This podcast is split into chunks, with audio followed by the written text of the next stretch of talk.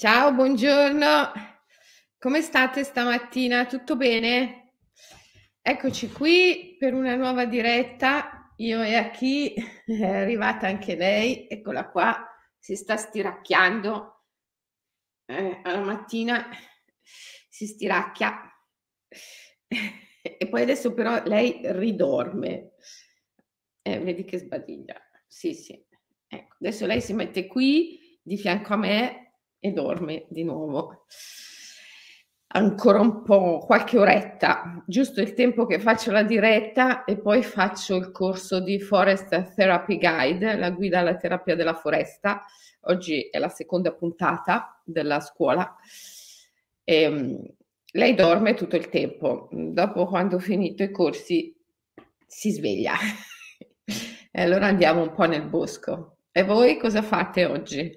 Com'è la vostra giornata? Mi raccomando, praticate OMI, praticate la meditazione.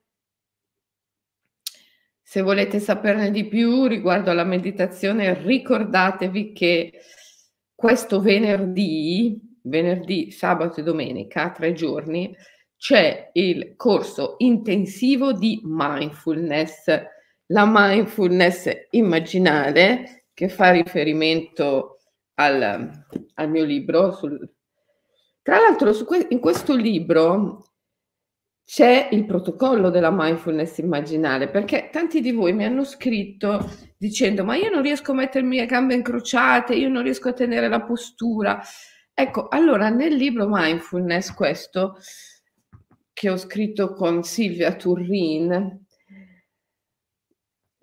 c'è tutta una tabella di marcia giorno per giorno dei movimenti, delle posture, delle respirazioni che devi fare per trasformare in un paio di mesi il tuo corpo in un corpo che è un veicolo adatto alla meditazione, un corpo che può stare fermo in una postura che esprime nobiltà e dignità, un corpo che può respirare liberamente, profondamente, perché il respiro è fondamentale nel processo della meditazione. E quindi è un libro che non solo eh, ti parla della meditazione, ti spiega come fare, ti dà le tecniche, ma anche ti prepara, prepara il tuo corpo a, eh,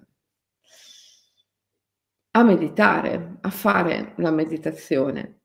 Questo corso online che c'è questo venerdì, sabato e domenica è eh, il corso Full Immersion della scuola di mindfulness, la scuola dell'Imaginal Academy che porta al diploma di istruttore di, di mindfulness riconosciuto ISCON.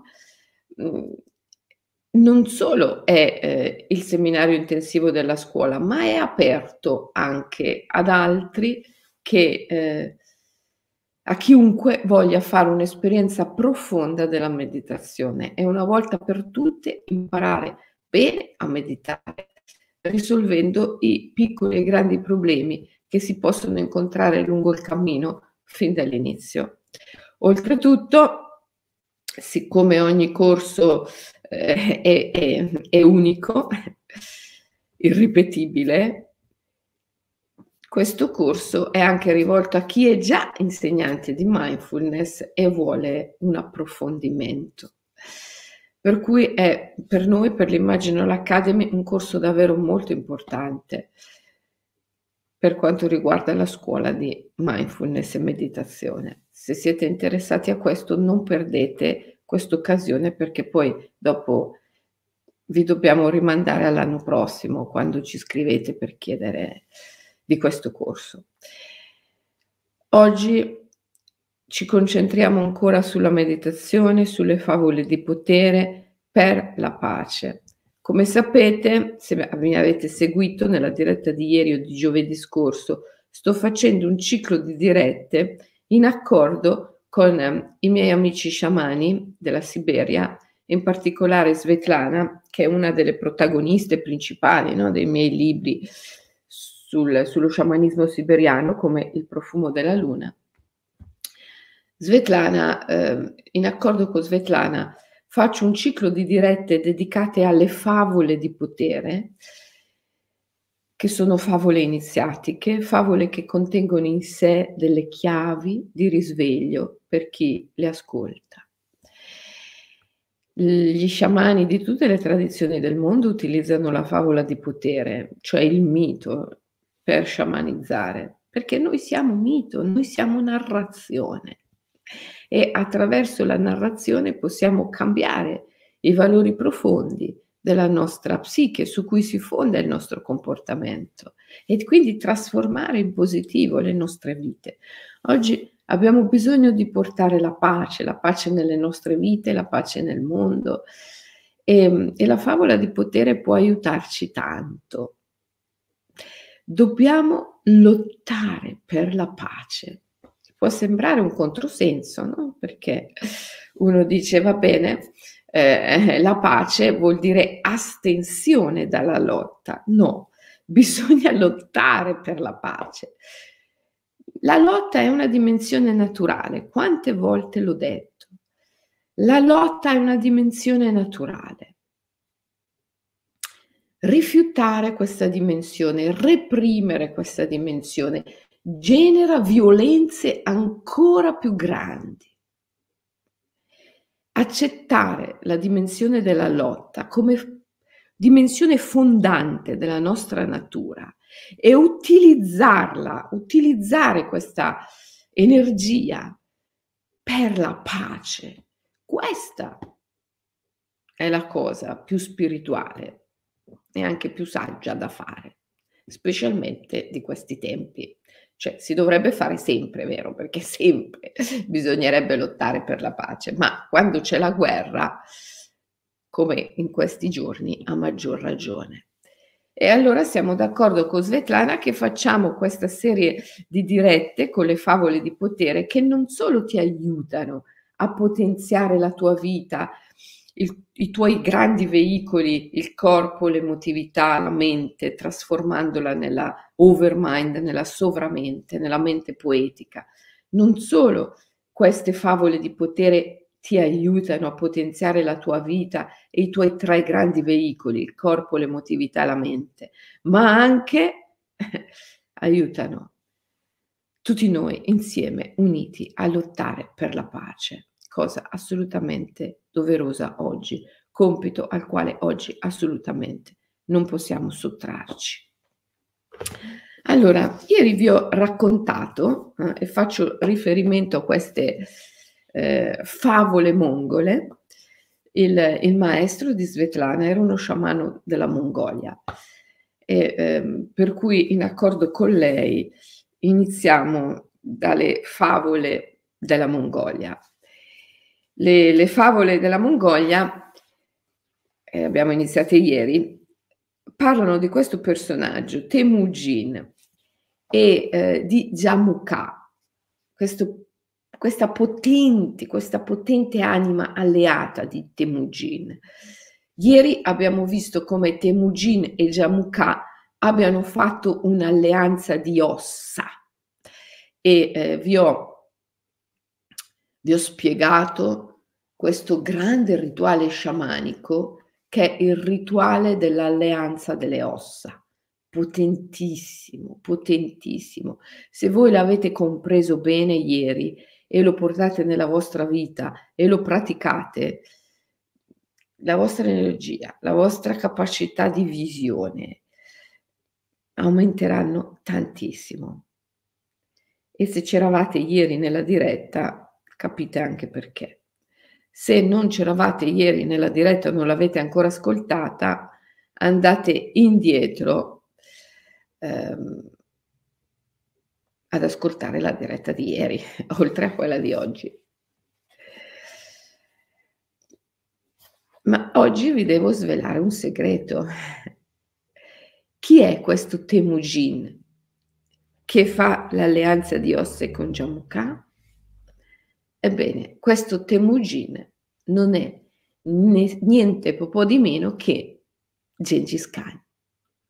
Gengis Khan, il suo nome di battesimo era appunto Temujin.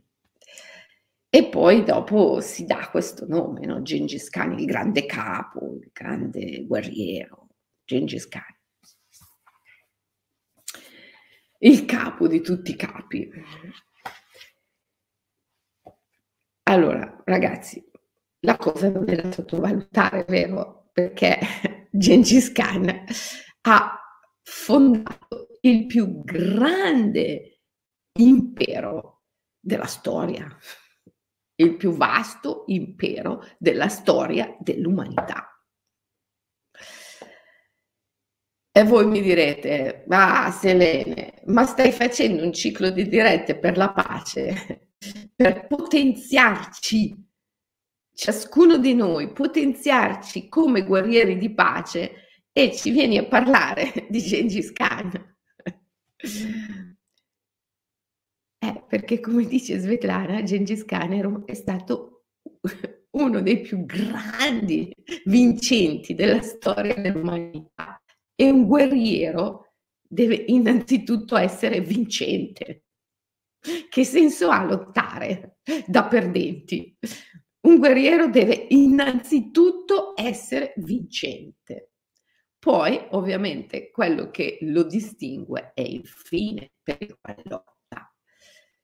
Gengis Khan si è fatto prendere dal potere, ha lottato alla fine per il potere, ma i guerrieri di pace, i guerrieri immaginali, guerrieri immaginali, altro libro fondamentale, i guerrieri immaginali devono lottare per la pace, ma mica che devono lottare da perdenti, perché se no, se no questa povera pace sempre, sempre, sempre ce la schiacciamo sotto i piedi alla fine. I guerrieri di pace devono lottare per la pace, i guerrieri di luce devono lottare per la luce, i guerrieri immaginali devono lottare sia per la pace che per la luce, ma devono essere vincenti, devono lottare da vincenti, vincenti fin dal principio. E quindi siamo qui ogni mattina in queste dirette per potenziarci, potenziarci come guerrieri di pace. E allora, e allora se Gengis Khan ha creato il più vasto impero della storia, è perché nella sua eh, psiche profonda, nel suo mito, nella sua creazione immaginale, che è una creazione mitologica, c'erano le chiavi della vittoria. Queste stesse chiavi dobbiamo farle nostre per la nostra vita quotidiana, per i nostri piccoli e grandi obiettivi di tutti i giorni e, in senso più lato, per essere guerrieri di pace vincenti, vincenti. Il guerriero di pace non è qualcuno che può semplicemente astenersi dalla lotta, quello è l'ignavo. L'ignavo Dante non lo mette neppure nell'inferno, è talmente vile che lo lascia persino fuori dall'inferno, neanche degno di entrare nell'inferno, l'ignavo, cioè quello che non riconosce la dimensione della lotta come dimensione fondante della natura. Bisogna lottare, certo che bisogna lottare, Bisogna lottare per conquistare i nostri piccoli e grandi obiettivi quotidiani ogni giorno e bisogna lottare per la pace. Il guerriero di pace è un guerriero. Quindi, Gengis Khan, ok? Temujin, di cui parlavamo ieri, è niente po' di meno che Gengis Khan. L'alleanza delle ossa è il primo grande rituale che ti potenzia. E oggi ne vediamo un altro, Così dice Gengis Khan, Temujin quando diventa Gengis Khan. Che cosa fa fare il passaggio a Temujin?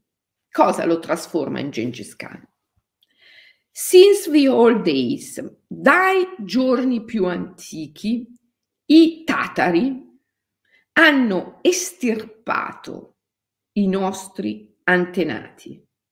Noi li vendicheremo. Ecco che cosa porta Temujin a impugnare la spada e a diventare Gengis Khan. I tatari hanno estirpato, offeso tradito i loro antenati. E quindi Gengis Khan e i suoi devono vendicare questi antenati. Dopodiché Gengis Khan e i suoi si buttano nella lotta, uniscono, riuniscono tutte le tribù, mongole, kazake, siberiane, una, grande, una vastità enorme no, di territorio, acquistano una grande potenza e poi vanno, si espandono, eh, fino a creare, eh, lo sappiamo bene, il più grande impero della storia dell'umanità. E Jamukha, che in un certo senso eh, l'alter ego di Temujin, l'alter ego di Gengis Khan, eh, perché hanno fatto l'alleanza delle ossa, dice Khan Khan, grande re, grande guerriero, Khan, grande, no? Khan Khan, I have become a sparrow, sono diventato un falco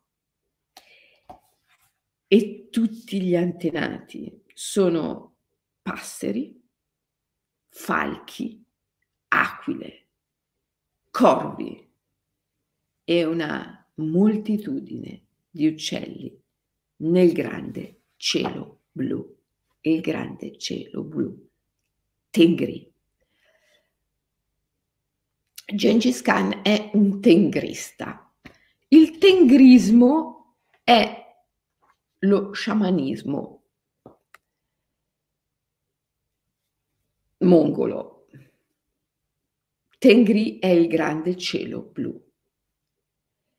Da quel momento, dice la storia, il mito, dal momento in cui Jamukha dice a Gengis Khan, Khan Khan, io sono diventato uno sparrow, un, uno sparviero.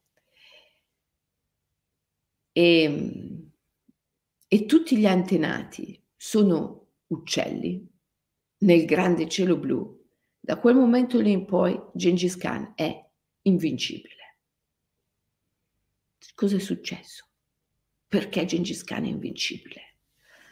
Eh. Allora Svetlana, Kazimir eh, hanno la chiave no, di questo segreto, gli sciamani hanno la chiave di questo segreto, ma eh, danno la chiave solo agli iniziati. Però parlando con Svetlana ci siamo detti, ma qua l'umanità sta dando fuori, bisogna dare le chiavi dell'iniziazione a un numero maggiore di persone. Abbiamo bisogno di guerrieri vincenti che lottino per la pace. E allora abbiamo detto bene, diamo le chiavi di questi rituali. Il rituale dell'alleanza delle ossa vi ho già dato la chiave ieri. Oggi vi do un'altra chiave eccezionale. La chiave, come ha detto Svetlana stessa, del grande cielo blu. La chiave che ti porta a comprendere che le tue più grandi armi armi, le armi vincenti. In qualsiasi lotta della tua vita, eh? qualsiasi, hm? hai, che so, un capo ufficio che devi mettere al suo posto, hai, mm, sei in lotta con le istituzioni eh, perché non puoi più andare a lavorare, eh, sei in lotta col denaro perché non arriva mai, sei qualsiasi lotta, qualsiasi lotta. La chiave per essere vincente in qualsiasi lotta e quindi anche nella lotta per la pace è riconoscere nei tuoi antenati i tuoi più potenti alleati. E quando sguaini la katana, la spada, riuscire innanzitutto a far sì che questo esercito sia con te schierato e tutti simultaneamente sguainino la spada per lottare con te, con te, con te, con te. Uno sciamano questo lo sa benissimo, ma lo sa in un modo molto concreto, molto forte. Perché? Perché è il viaggiatore dei mondi. Viaggia nell'underworld, nel mondo infero, poi fa ritorno e ogni volta che va giù nel mondo infero c'è un luogo no? dove raduna tutti i suoi antenati e in questo luogo eh, si svolgono delle grandiose lotte. Io mi ricordo quando ero eh, bambina, già nel sonno, nei sogni, andavo nell'underworld, mi trovavo sempre in mondi stranissimi, il più delle volte mondi dove le strade erano fatte da vie d'acqua, viaggiavo su canoe e c'erano altri che remavano con me, ma poi incontravamo altre canoe, nemici, avversari che tentavano di assalirci e ci difendevamo e lottavamo. Insomma, io facevo queste grandi lotte notturne nell'underworld, da cui uscivamo sempre vincenti, per cui già questo è rassicurante, è sempre stato rassicurante nella mia vita.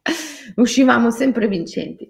Poi quando ho incontrato Michael, Michael Williams, il mio maestro di yoga sciamanico, gli ho, gli ho raccontato i miei sogni dell'infanzia, dell'adolescenza. Mi ha detto, beh, sono sogni sciamanici, chiaro, sono sogni sciamanici. E quando tu vai nell'underworld incontri tutti i tuoi antenati e lotti. E, e gli antenati sono mitici, sono mitologici, gli antenati eh, sono il tuo ideale, no? le grandi sette gemme Avete letto il libro Yoga Sciamanico, eh, dove parlo delle, delle, sette gemme, le grandi sette gemme. Gli avi guerrieri, i batori, eh, gli avi nomadi, eh, i, i, i guardiani della ricchezza, i protettori dell'ideale, il grande protettore, gli ispiratori della conoscenza, gli araldi della fama, della parola, sono tutti poteri, doti, qualità che ti aiutano eh, con il denaro, ti aiutano con il successo, ti aiutano con la fama, con il riconoscimento, ti aiutano con l'energia, ti proteggono, ti aiutano con la salute, con il benessere, ti aiutano nelle relazioni. Sono archetipi, sono doti, talenti, possibilità. Eh? E, e infatti gli sciamani dicono gli antenati sono i nostri stessi organi. Certo, perché gli organi sono possibilità, il cervello è la possibilità di conoscere, il cuore di amare, i polmoni di essere in relazione, l'intestino di provare emozioni, il fegato di perdonare, i reni di purificare, il pancreas e la porta per viaggiare tra i mondi. Che siano oggetti materiali ce lo siamo inventati noi, è solo nella mappa mentale della realtà ma gli organi sono pura potenza, pura possibilità, sono i nostri stessi antenati, perché tutte queste possibilità, è vero, sì, si creano nel corso di molte generazioni, a volte si sciupano anche e quindi bisogna andare indietro a riparare, potenziare gli avi, potenziare gli antenati, guarirli dalle loro ferite, pacificarli, in modo da avere un esercito potentissimo con noi. E questa è la psicologia naturale. Quello che noi facciamo nell'Imaginal Academy, nei corsi di psicogenealogia, di costellazioni familiari ad approccio immaginale, che cosa che fa la differenza grande. non è che filtriamo la psiche attraverso le categorie diagnostiche e quindi andiamo a cercare di, di, di rattare stoppare o, o, o, di curare malattie laddove il male non c'è, non esiste. Piuttosto andiamo a potenziare gli antenati, a pacificarli laddove ci sono le perturbazioni. Perché? avere alle spalle l'esercito degli antenati guarito, potenziato, eh, forte, mh, mm, presente, consapevole, lucido, eh, ma questo ti permette di affrontare ogni piccola e grande battaglia della tua vita essendo già vincente fin dall'origine. E ripeto, un guerriero di pace deve essere così, deve essere vincente fin dall'origine. Non un ignavo, non un astenuto, ma uno che lotta e lotta in modo vincente per la pace. Quindi, però, appunto, Jamukha dice a, a Gengis Khan una cosa importantissima. Khan Khan, eh, io sono uno sparo, un, un falco e tutti i nostri antenati sono uccelli nel grande cielo blu. Da quel momento lì in poi Gengis Khan non perderà mai, sarà invincibile. Perché? Perché lui diventa capace di leggere il grande cielo blu. Quindi lui sa sempre prima. Lui legge il grande cielo blu vede dall'alto, lui vede dal cielo, perché i suoi occhi sono gli occhi del falco, le sue orecchie, i suoi sensi sono i sensi dell'aquila. Lui vede dall'alto e vede tutto, vede l'insieme. Infatti i mongoli, e questa è storia, attaccavano nel silenzio più assoluto, non li sentivi, nel silenzio più assoluto. Perché? Perché dovevano ascoltare il volo degli uccelli, perché erano in connessione con il grande cielo blu, erano guidati dai loro stessi antenati, che erano gli uccelli. Ancora oggi, no? Quante volte io in Siberia insieme ai gruppi che sono venuti con me, ho fatto con Svetlana, Kazimir e gli altri sciamani, i nostri amici, i rituali sciamanici. E sempre Svetlana, Kazimir e gli altri vedevano nel volo degli uccelli, nell'avvicinarsi o nell'allontanarsi delle aquile, il risultato del nostro rituale.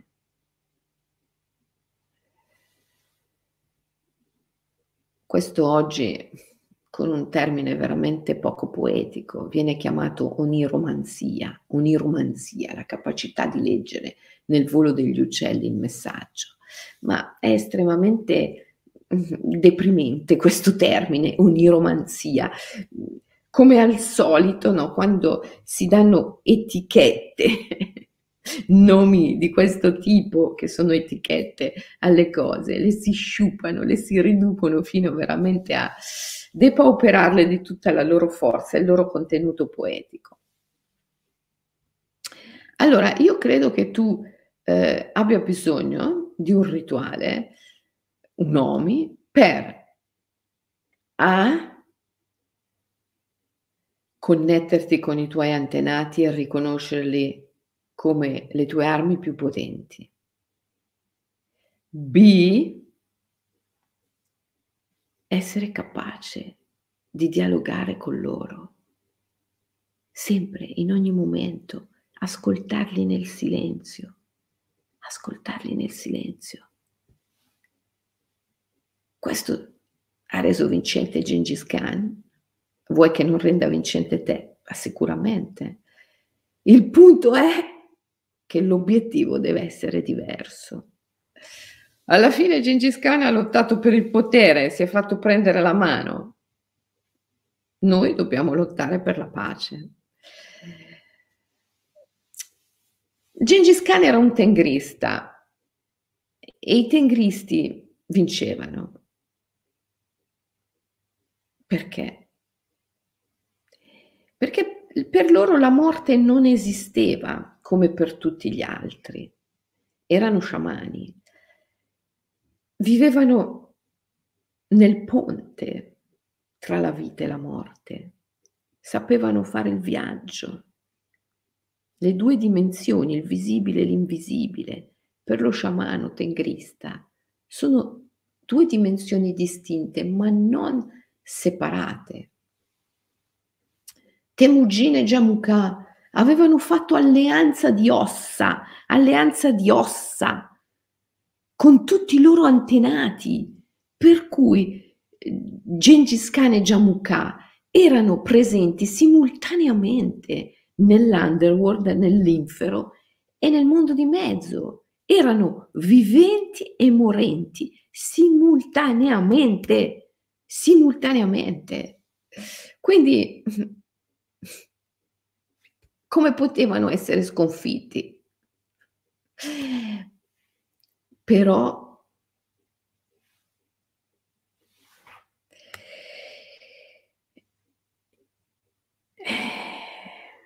però la loro, il loro grande, la loro grande aberrazione, alterazione è stato puntare al potere anziché all'amore. Questo senso di vendetta che animava Temujin. I tatari hanno offeso, hanno estirpato i nostri antenati, li vendicheremo. Questa cosa eh, te ne dice due in una, importantissime. Una, una di queste due cose è Gengis Khan non ha un io, non ha un senso dell'individualità come ce l'hanno gli altri popoli che lui va a conquistare. Lui non ha questo senso dell'io, lui è i suoi stessi antenati e i suoi antenati sono lui. Non c'è una barriera, c'è continuità dello stato della coscienza. Lui e i suoi antenati sono uno, distinti ma non separati. Quindi Gengis Khan non ha un io, come ce l'hanno gli altri. Questo già lo rende potentissimo rispetto agli altri. Poi, la seconda cosa che ci dice questa sua affermazione, i tatari hanno estirpato i nostri antenati, li vendicheremo. Ci fa capire che però lui tutta questa potenza enorme la mette al servizio di un obiettivo eh, fallace, la vendetta. Perché Orfeo non è riuscito a riportare Euridice sulla terra? Si dice che quando Orfeo sia sceso nell'underworld per riprendersi la sua Euridice non fosse completamente puro aveva un senso di odio e di vendetta nei confronti di quel apicoltore che era figlio di Apollo, che aveva in un certo senso causato la morte di Euridice, perché questo si era innamorato pazzo di Euridice, la voleva a tutti i costi possedere, gli si è messo a correre dietro per prenderla, per afferrarla. Euridice nella fuga ha calpestato un serpente che l'ha morsa e quindi è morta. E quindi lui, Orfeo, aveva questo sentimento di odio, di vendetta, che non è riuscito a purificare fino in fondo. Si dice, alcuni autori dicono, che non sia riuscito nella sua impresa per questo non aveva il cuore completamente puro. Altri dicono che non è riuscito perché in fondo il suo era un atto egoista. Lui voleva riportare Euridice in vita per sé, per sé, senza considerare che Euridice aveva trovato la pace e la serenità nella morte e che probabilmente stava meglio là. Quindi, insomma, Orfeo alla fine non riesce, non riesce perché non ha il cuore puro, non riesce perché compie un atto egoista. Insomma, un pochino ce lo ricorda questo Gengis Khan, che è come Orfeo, uno sciamano, è come Orfeo, uno sciamano, viaggia nei mondi, il visibile, l'invisibile, ma non ha il cuore totalmente puro. E, e ha una spinta egoica, l'ego, l'ego. Alla fine è quello che lo sconfiggerà. L'unico che potrà sconfiggere alla fine Gengis Khan sarà il suo stesso ego. Ecco perché il guerriero di pace, quando incomincia ad avere questi strumenti così potenti come i rituali sciamanici, come le chiavi mitologiche del rito sciamanico, deve, deve avere il cuore puro, deve liberarsi dai residui dell'ego, Ecco perché certe chiavi come quelle che io vi sto dando adesso sono sempre state considerate estremamente esoteriche, iniziatiche e mai diffuse così su ampia scala. Allora tu dirai perché Selene vieni qui a darcele. Ma ci sono tante ragioni. La prima è che ritengo, dopo un lungo percorso, mm, che voi che mi ascoltate mm, avete il cuore puro in molti sensi. Se qualcuno non lo avesse, ma avrebbe già finito di stare qui ad ascoltarmi. E poi perché c'è bisogno, ragazzi, c'è bisogno, dobbiamo formare un esercito di guerrieri di pace, guerrieri immaginari C'è tanto bisogno. E allora eccomi qua a rivelarvi queste, queste chiavi di questi rituali sciamanici così potenti, che però devono essere usate, applicate con il cuore puro, partendo da un cuore puro e senza i residui dell'ego.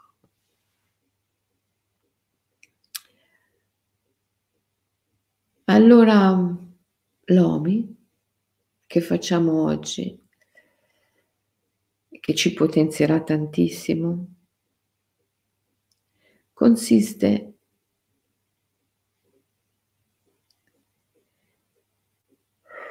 nel chiamare a raccolta i nostri antenati. Con un mantra. Questo mantra è un canto che va più sbigliato, chiama raccolta gli antenati. È ben conosciuto anche nella tradizione del mantra madre, che è una tradizione sciamanica. E questo canto è il seguente. Col permesso dei maestri visibili ed invisibili. Bole bole tum tum Bole bole tum tum, bole bole tum tum, bole bole tum tum, bole bole tum tum, bole bole tum tum, bole bole tum tum, bole bole tum tum. È un suono che ricorda il tamburo e il tamburo è il suono con cui si parla agli spiriti. Bole bole tum tum, bole bole tum tum. Bisbigliato, pole pole tum tum, è il canto che chiama gli antenati a raccolta, chiama gli antenati da tutte le direzioni dello spazio, dalle quattro direzioni dello spazio. Quando gli antenati si raccolgono è necessario, vero, che siano pacificati e qui devi aver fatto un lavoro, un percorso. Se non l'hai fatto, mi raccomando, fallo di pacificazione degli antenati, ok? Pacificare, guarire le ferite. Li chiami tutti a raccolta col canto sciamanico, il canto sciamanico chiama a raccolta gli antenati. e senti la loro forza, la loro potenza. L'ultima parte del nostro Omi di oggi è chiedi agli antenati, aiutami leggere il grande cielo blu. Solo questo, aiutami a leggere il grande cielo blu. O se preferisci, aiutami a leggere i messaggi del grande cielo blu. Solo questo, ok? Oggi facciamo questo, questo OMI, One Minute Immersion. Per un minuto cantiamo bisbigliandolo il mantra Bole bole tum tum Bole bole tum tum, bole bole tum tum, bole bole tum tum. Chiamiamo raccolta da tutte le direzioni dello spazio gli antenati. Dovremmo già aver fatto un buon lavoro per pacificarli. Se non hai mai fatto un lavoro di questo tipo, mi raccomando, ti prego, impegnati in questo. L'Imaginal Academy ti mette a disposizione tanti strumenti, anche solo i libri. Questo libro raccoglie tante pratiche di pacificazione delle sette gemme, gli antenati, tutte le categorie di potere, i guerrieri, i nomadi, i custodi dell'ideale, i guardiani della ricchezza, gli araldi della fama, della parola, il grande protettore. Eh? Pacificarli tutti, ok? Li chiami raccolta e poi alla fine del tuo minuto semplicemente ti rivolgi a loro che senti come un grande esercito potente, tutto intorno a te, dicendo, aiutami a leggere i messaggi, aiutatemi a leggere i messaggi del grande cielo blu, aiutatemi a leggere i messaggi del grande cielo blu, ok? Questo solo oggi facciamo, ma è potentissimo. Ti aiuterà in tutte le piccole e grandi lotte della tua vita, della tua quotidianità. E soprattutto farà di noi dei guerrieri di pace vincenti. Perché essere l'obiettivo, quello che fa la differenza è l'obiettivo per cui il guerriero lotta, il potere o l'amore.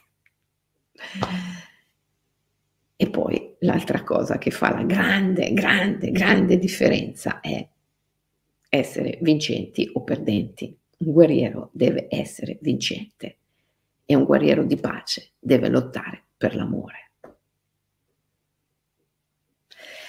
Ci vediamo domani dopo che hai passato anche questa giornata dedicando almeno tre minuti all'OMI di oggi, ok? Tre minuti in tre diversi momenti della giornata. OMI, One Minute Immersion. il canto sciamanico, chiamo raccolta gli antenati. A questo punto dovresti già sentire che sono tutti pacificati perché hai già fatto un buon lavoro. Se non l'hai fatto, mi raccomando, fallo. L'Imaginal Academy ti mette a disposizione tanti strumenti, dai libri ai corsi, ai seminari, ai ritiri, tantissimi. Crea il tuo esercito potente e poi chiedi ai tuoi antenati, vi prego aiutatemi a leggere i messaggi del grande cielo blu. Poi domani andiamo avanti, ok? A domani, buona giornata.